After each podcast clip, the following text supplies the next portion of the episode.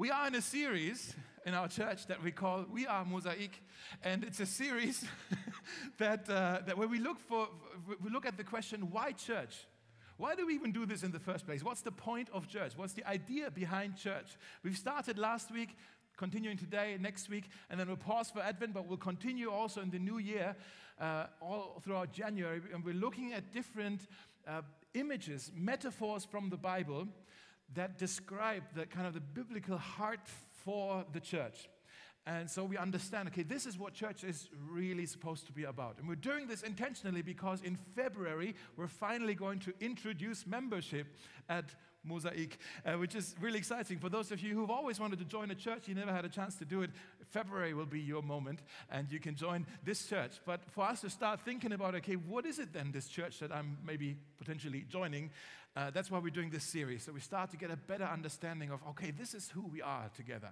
Okay, so last week, Abel started off this series quite well, you might add, didn't he? It was really good. And uh, yes, and he, uh, he started off with this metaphor that the church is a body. One of the things that the Bible says is that we function together like a body. We're all different pieces of the, like uh, parts of the body, and we belong together, and that's how we operate and all of that. And that was last week. Today, another image to describe the church in the New Testament is the image of a family. Today we're talking about we are we are family, right? I'm not going to do it. But, but that's, that's what we're going to, I don't know where that came from. But that's what we're going to talk about today that we are family. The Bible talks about uh, that we belong together, that we actually are brothers and sisters to each other. And for us to better understand this, I want to look with you today at a few verses from the book of Acts um, that describes the, the church life, the family life of the early church, of the first Christians. Okay? And they, um, they in many ways, they are, they are models to us. We can look to them as like, okay, uh, what can we learn from them? Not because they were a perfect church. Guys, let's not idolize them. They weren't a perfect church. The book the church in the book of Acts wasn't a perfect church. In the history of the church, there's never been a perfect church. If you're on the hunt to find the perfect church, you're going to look for the rest of your life. You'll find it in heaven, but this side, church is made up of people. And because people are broken, churches are also broken. And also, the early church was broken. Otherwise, we wouldn't have a New Testament. Okay? Paul had to write loads of letters because the church wasn't perfect. And so we, we, we're grateful for these letters. And, and just like every other church, just like our church as well, the early church also needed um, renewal, correction, adoption, all of these things. And, and uh, that's true for the early church as well. But still, we look at the early church as a model because it was led by the guys who were discipled by Jesus himself. So if anybody ever should know about what this whole thing of church being a family is about, it should be the guys who hung out with the founder of the church. And we look at them, what they did, and maybe see, oh, this applies to us. Does that make sense? Okay. So that's what we're doing. We are in the book of Acts, chapter 2. What happened just in the history here, just to remind you that Jesus has resurrected from the dead. About 40 days later, he ascended into heaven to be with the Father.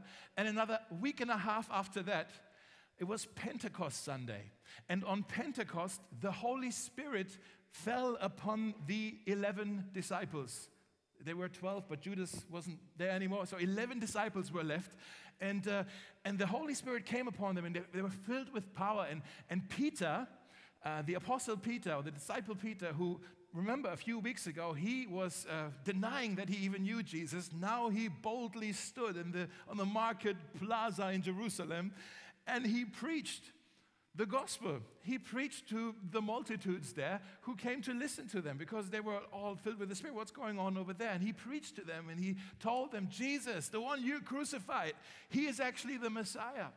And he's alive today. He's risen from the dead. And you can turn to him. You can repent and you can find forgiveness. You can find hope. And let's now read together what happened in the story after he preached his message. So if you have your message notes in your program or your chair, you can uh, open that up at home. Acts chapter 2 is where we are. We pick up in verse 41. It's also here on the screens. It says, Those who received Peter's message that he just preached, they were baptized and added to the church that day. They became part of that family on that day. And it says it was about 3,000 at all. 3,000 in all. 3,000 people. Think about the implications of this that the church grew within one day from 11 to 3,000. That's quite overwhelming, wouldn't you agree? That's, that's quite something. And what did they do with it? Let's, let's see how they became family together. I think these next verses are so inspiring and so beautiful. Let's read this together. It says, All the believers, they devoted themselves to the apostles' teaching and to fellowship and to sharing in meals. I like that. And to prayer. A deep sense of awe came over them all, and the apostles performed many miraculous signs and wonders. All the believers were together and they shared everything they had. They sold property, even, and possessions to give to anyone who had need. Each day they worshiped together in the temple courts and they met in homes for the breaking of bread. That's communion. And they ate together with glad and sincere hearts, all the while praising God and enjoying the goodwill of all the people. And each day the Lord kept adding to their number those who were being saved. Isn't that a beautiful picture, a beautiful vision or a description of a vibrant church, of a healthy church? I want us to be a healthy church. And so I'm looking at this like, yes, God, all of that, please, please. That's, that's what it's about, isn't it? Can you, yeah, right? Uh, I, I, get really excited about, oh, this, this is how they did church life together. And I want you to see it's about way more than numbers right? We, we, some, some, of our, some of you are still thinking about the number 3,000. Sometimes, can I just say, I believe in church growth. I, I'm all for it. But sometimes we can be too easily uh, be impressed by a church that grows very large or that grows very fast. And then we say, we say things like, oh, this church is really big.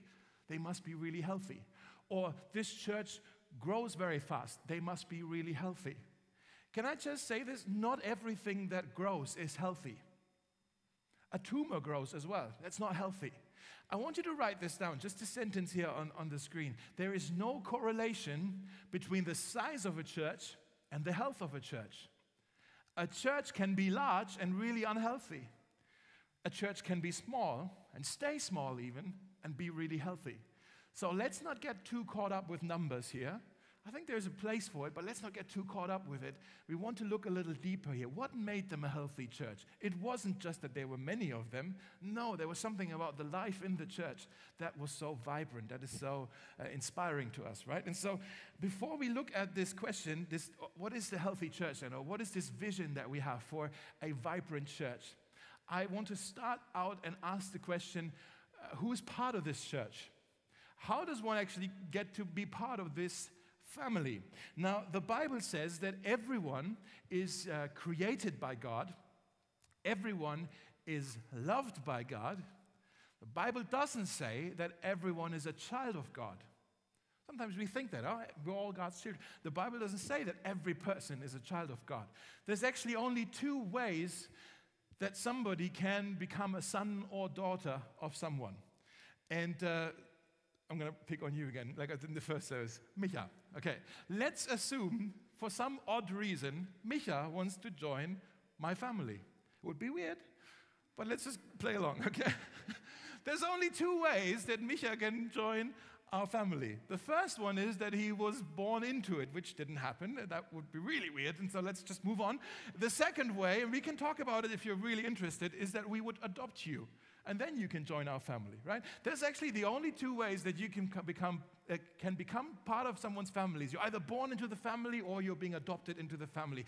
The Bible uses both of these uh, pictures to talk about how we can become part of God's family. In Ephesians 1, it says that through Jesus, we are um, adopted into the family of God. In 1 Peter, it says that by God's grace, we are uh, born anew. We are born again so that we can become a member of God's family. So it's these images of being born again to be, you know, it has to do with your, what do you do with Jesus? Do you believe in this Jesus? Then something happens to you. Um, and it's not just that you get then a father, but you also get a family. When you become a Christian, you get a father and a family. It's a, it's a package deal. I like this verse here in, in 1 John chapter 3. It says, Consider, think about this, look at this. Spend some time with this. Consider the incredible love that the Father has shown us in allowing us to be called children of God. And it's not just what we're called, it's what we are. This is who we, the Father has adopted us in Jesus to become children of God. And when we are children of God, when we are uh, sons and daughters of God, that makes us brothers and sisters. So God is our Father. Every other Christian, whether you like it or not, is your brother and is your sister. Okay? And that's what makes us family. That's what kind of um, holds us together. We're not family because we all have the same nationality. We're not family because we all have the same skin color. We're not family because we all have the same political views. No, no, we don't. We're not a family because we share the same hobbies or we're all meat eaters or vegans, or we're all rooting for Hertha and not Union, although if you're for Union last night was great for you. Um, we're, not, we're not all listening to the same music. We don't even like all the same worship music. We have different preferences in how we worship God, even. Can I say this as well? What makes us family is not because we have the same vaccination status. Ooh, how relevant, Dave. Speaking into the times. Can I, let me, let me just say this, because it's really important to at least mention it at some point. Um, this issue, have you noticed, this issue of the whole vaccination thing and how do we deal with this pandemic has become such, it's become so divisive in, in our city. It just breeds conflict everywhere. In, I'm sure you find it in your workplace. Some of you even have it in your families just different opinions about it, and we're all being really stubborn with it. and, um, and, and, it, and it's, it's really divisive. We in this church, let's guard our unity and let's look out that this issue doesn't, you know, split us, that it doesn't divide us. Having said that, uh, I want to really, really, really, really encourage you to research well and think hard about getting a vaccination. It, is, it seems the way out of this pandemic is for humanity to just get this vaccination jab, okay? And so I want to encourage you. No, hold on, hold on, hold on, I'm not done yet. I want to encourage you. I want to encourage you. I also want to say if you decide not to do it, I will still love you just the same.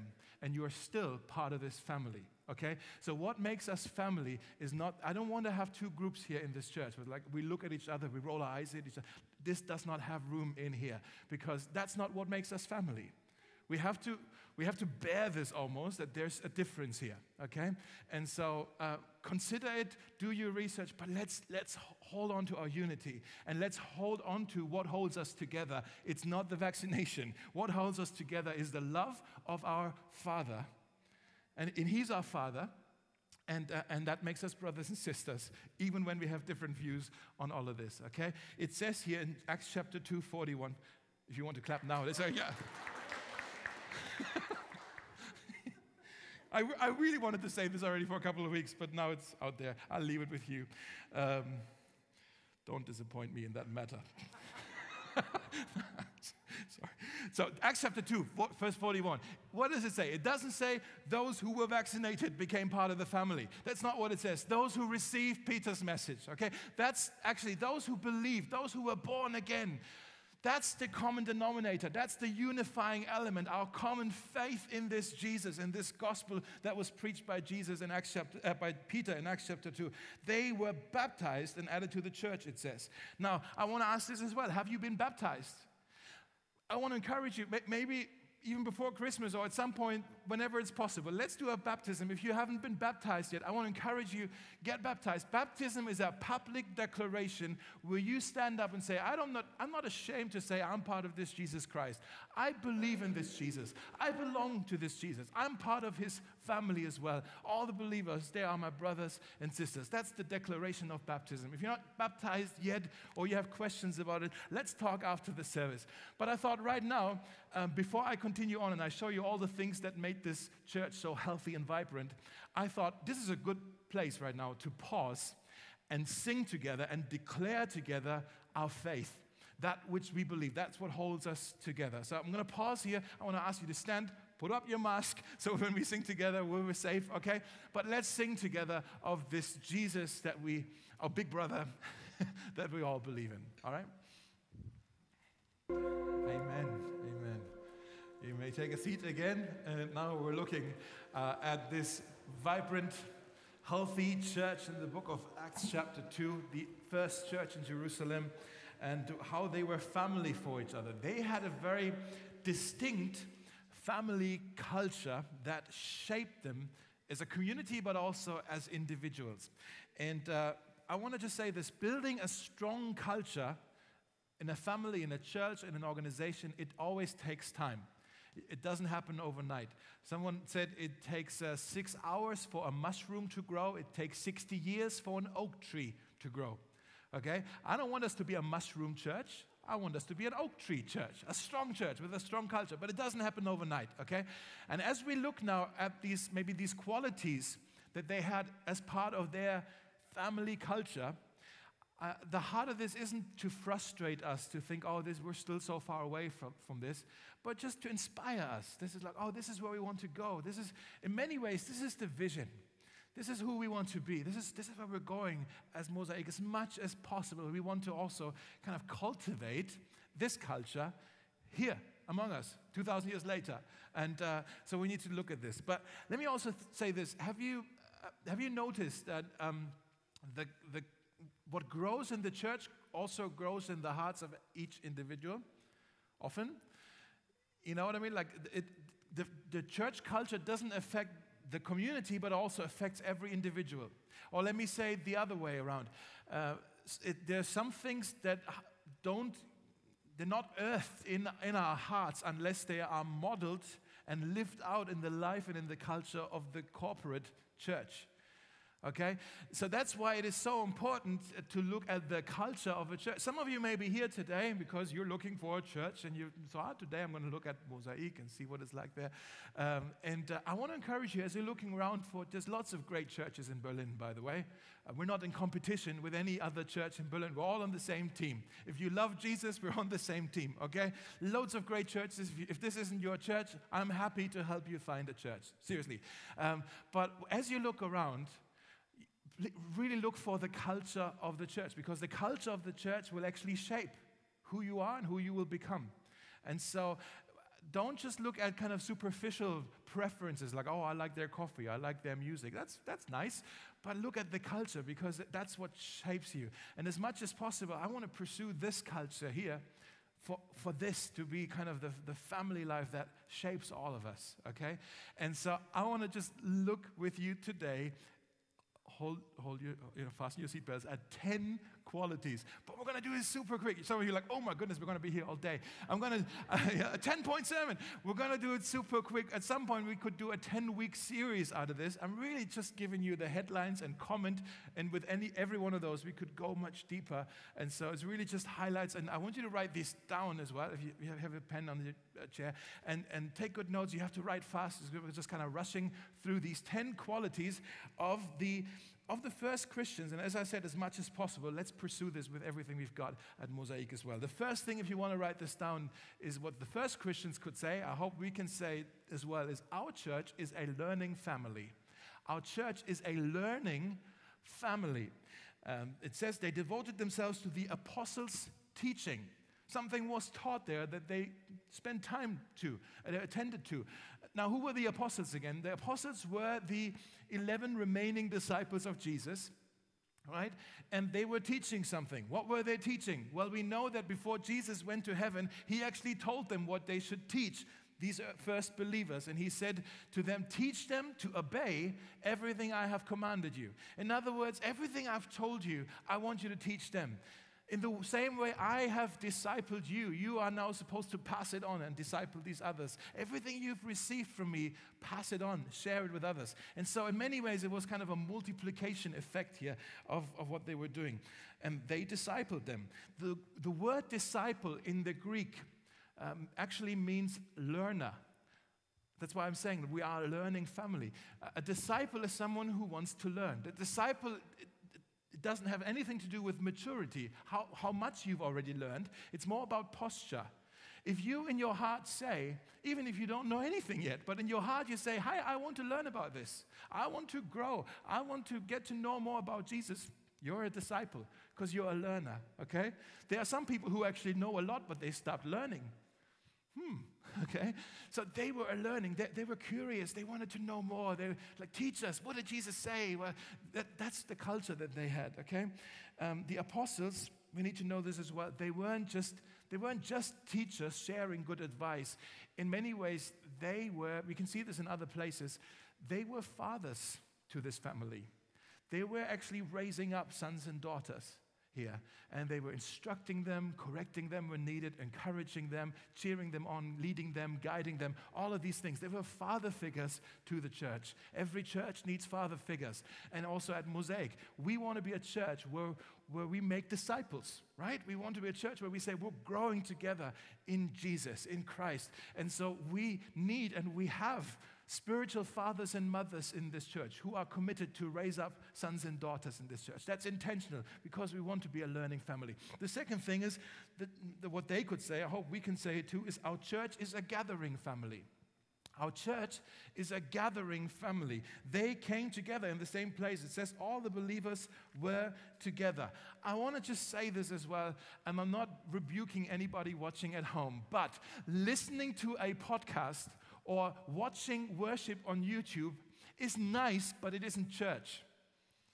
Okay? Coming together, gathering always beats eavesdropping somewhere. We need to come together. Otherwise, it's not really family. It's kind of like a family that says, hey, it's time for dinner. Everybody come together. And one family member says, no, thank you. I'm going to eat in the office. I'm going to eat in my room. I don't want to join you're still part of the family, yeah, but we miss you over here. You're missing out. Like, join us. We be part of this. And so I know right now with pandemic and all that, I, I said it earlier. If, if, if, anybody ever feels like I'm not sure if I really still want to go, go, come to a place like this, I want to. I don't want to expose myself. I know right now, you know, I get it when people don't want to come. But once this is hopefully soon this is a bit over, let's make sure we all come together again, okay? Because the, a church is a gathering family. And it says here they met together in temple courts and in the homes. So it seems like they had meetings where they all came together as a large group, and then they also had meetings where they came together in small groups. Now, we do this as well at Mosaic. We come together here on Sundays where we all want to see each other, but then we also meet together in our homes in small groups. And if you're not yet in a small group, I just want to encourage you find a small group where you can get to know a few people really closely and really well, and they can get to know you and, and love you and pray for you, and you do life together. If you haven't found a small group yet, uh, you can fill in the card on your seat, or you talk to Toby because he knows everything about small groups. And, and he oversees our small group ministry, and I'm sure he's happy to help you find a group, okay? Um, the third thing is our church is a praying family. That's what the first Christians could say about their church. I want us to be able to say this about our church as well. Our church, we're a praying family. It says they devoted themselves to prayer. Now, the Bible never says the church is supposed to be a house of preaching. Doesn't say that. Also, never says the church is supposed to be a house for music.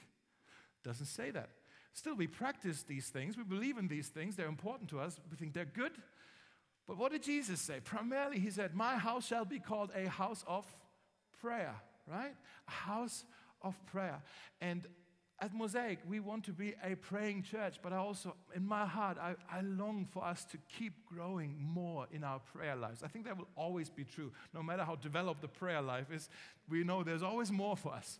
And so we want to keep pursuing this and, and grow in the area of, of prayer. If the times at the moment are indeed as bad as we say they are, then we are foolish we are foolish not to turn to the one who promised to supply all grace and strength that we need. We're idiots if we ignore him, really. Okay, so let's, let's continue to grow as a praying family. Number four, am I going to fast? Good. Good. Thank you. Our church is a wonderful family. I hope we can also say this about Mosaic. And that's what the first Christians could say about their church family. Our church is a wonderful family. And it says the apostles, they performed many miraculous signs and wonders. Now, from this context, we don't really know what that meant, but we look in other places in the book of Acts and we get a bit of an idea of what that meant these signs and wonders. There were people who were sick, they were physically healed by the grace of God. There were people who uh, were struggling with, with bondage and maybe even like demons and all these things. They were set free by the grace of God. They had prophetic words where God gave wisdom and words to speak to someone else to encourage this other person. These are signs and wonders that happened back then, all with the same purpose to point to Jesus, to authenticate this gospel that they were preaching, to prove that Jesus really is Lord over every area of our lives. Not just the soul, but every area of life. He can work with miraculous power. Now, the Bible says that the same power that raised Jesus from the dead, crucified Jesus from the dead, the same power lives in us, believers. That's amazing. I was expecting a wow or an amen or something. Let me say it again. The Bible says that the same power that raised Jesus from the dead lives in us. Wow, wow. yes. you know, but it's amazing.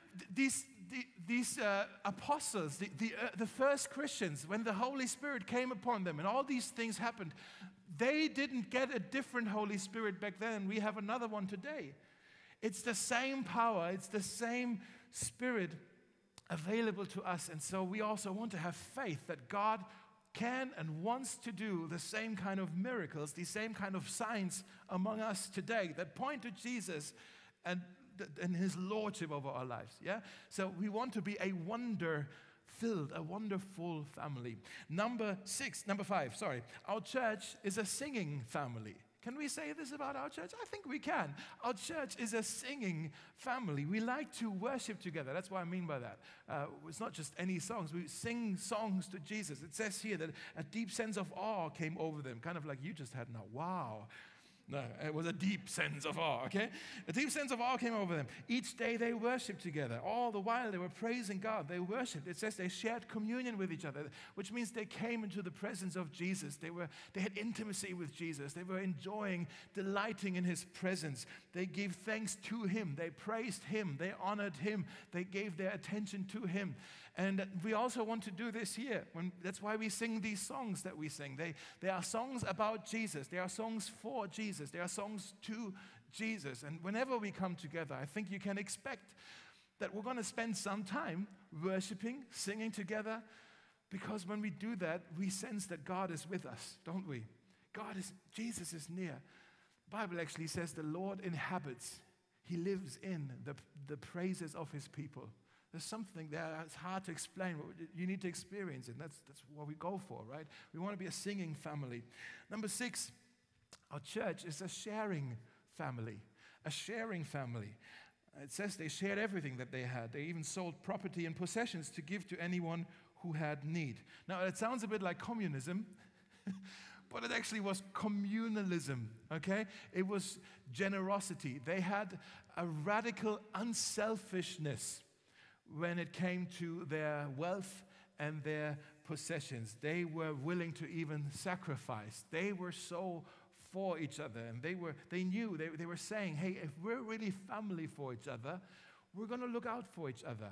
Even if it costs us, we're going to look out for each other. Nobody here should be hungry. Nobody here should be helpless. Nobody here should be homeless. We look out for each other. Nobody should have a need because we're family for each other. That's what you do in families, and that's what they did for each other. And as much as possible, let's, let's, let's be this for each other as well.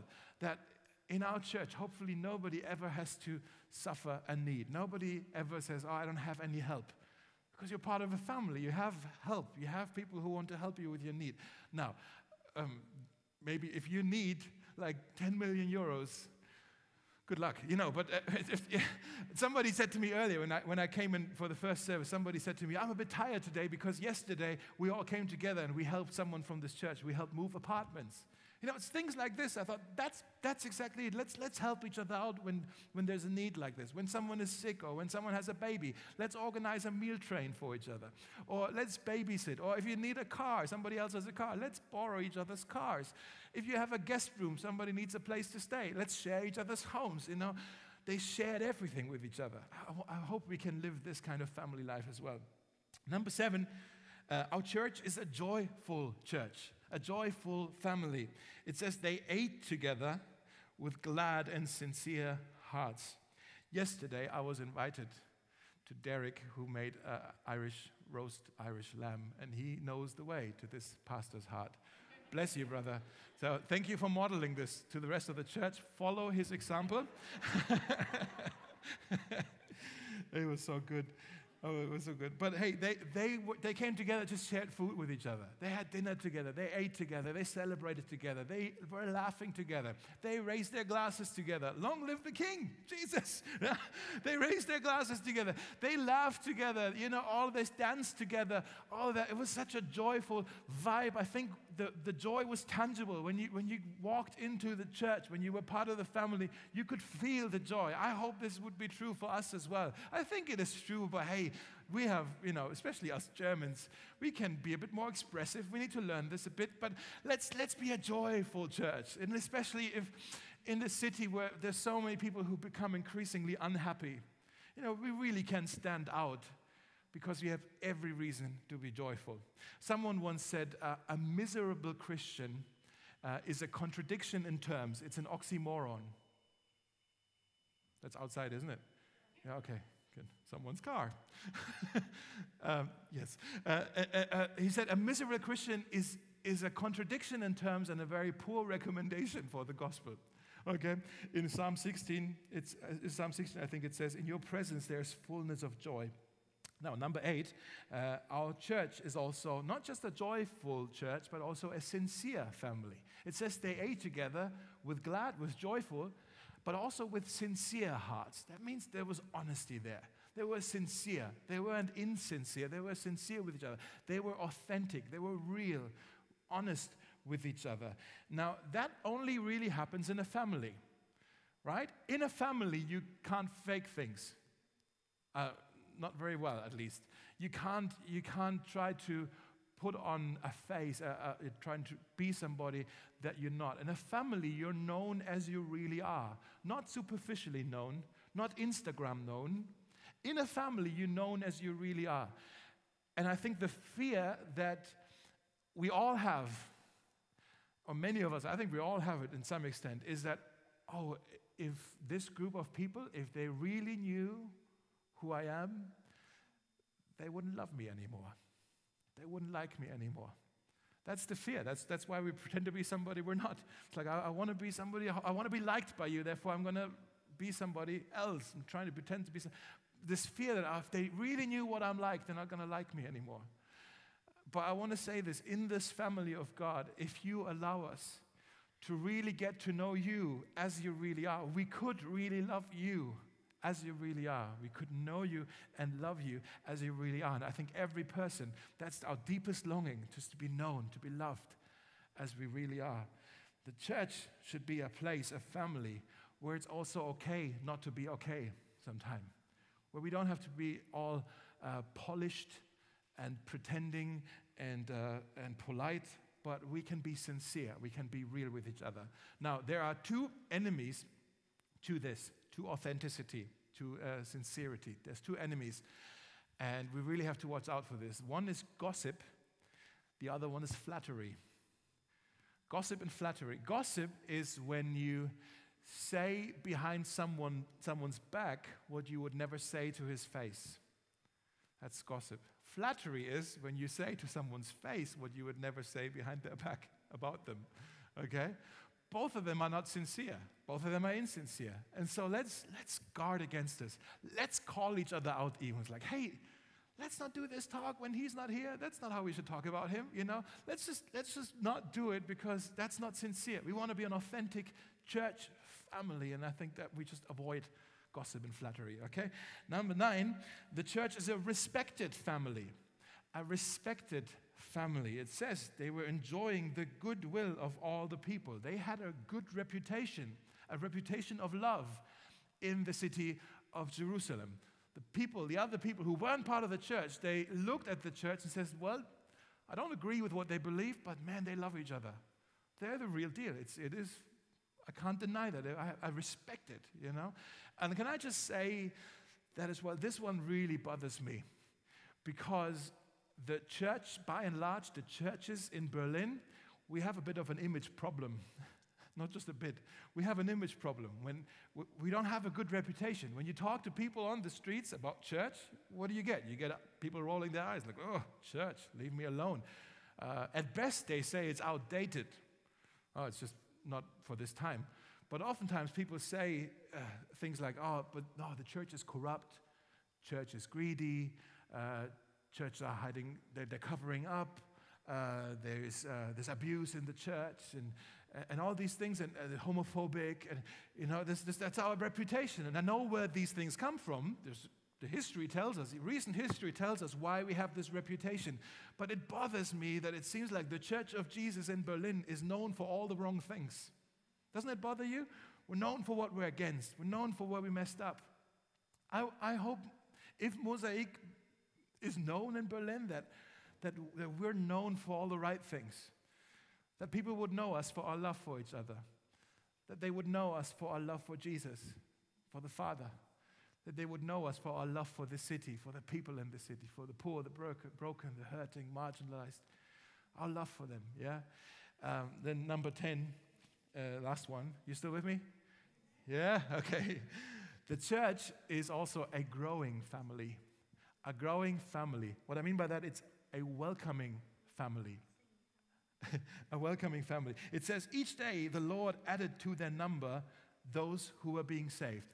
Now, that was almost as a result of everything else we just talked about. They were healthy, and so the growth that they had was healthy growth. I said earlier, not everything that, can, that grows is healthy. Let's not be impressed just because something's growing. If we look at all the other things, then also, hey, Lord, if, and if this continues to grow, wonderful, right?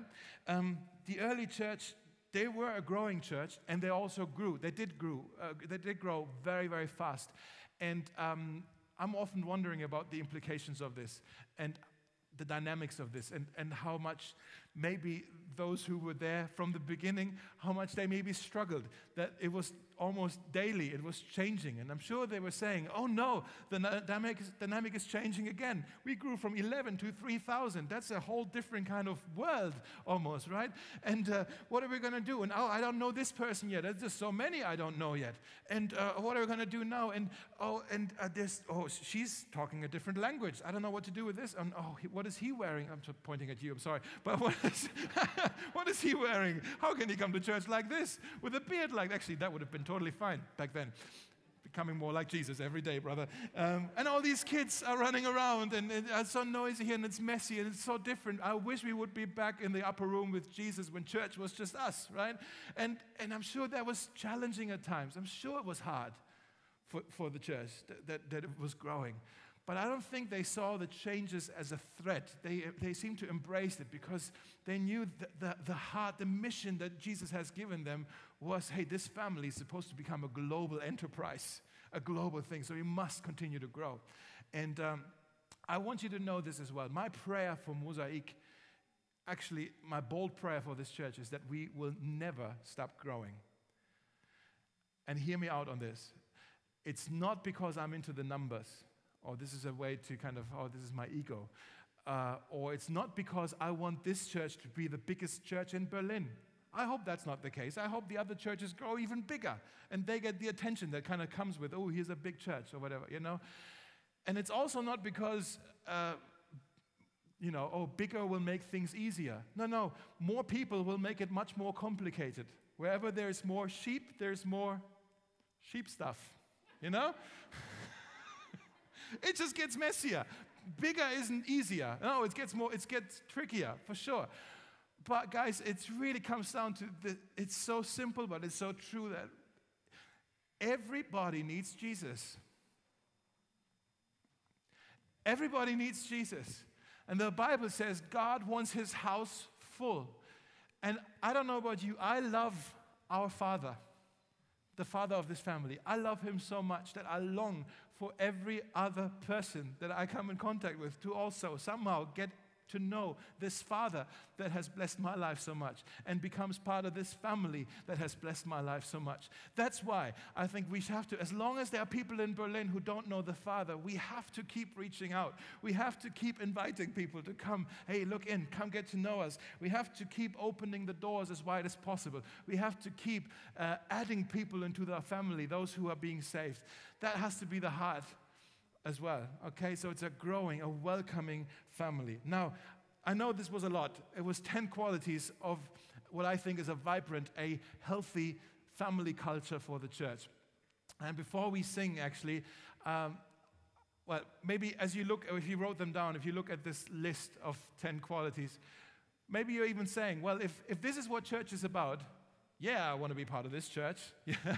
If, if there's any church like this, I want to be a part of this church. Yeah, of course it is. And maybe it's a bit idealistic, but as much as possible, I, I feel like let's, let's go after these things and let's be this kind of family uh, for each other. I'm not going to repeat them now, but you, hopefully you wrote them down. Before we sing, actually, before we pray and then sing, I want you to just maybe look at this list and think about one or two of them that you are particularly passionate about, where you say, like, oh man, this one I, I, would love for this to be part of our church, or I want to see this become more part of our church. I'm passionate about this one. This one's so important to me. There are no right or wrong answers here, but maybe we all have one or two of them that kind of, we maybe you, as I was talking about, and you felt your heart beat a bit faster even.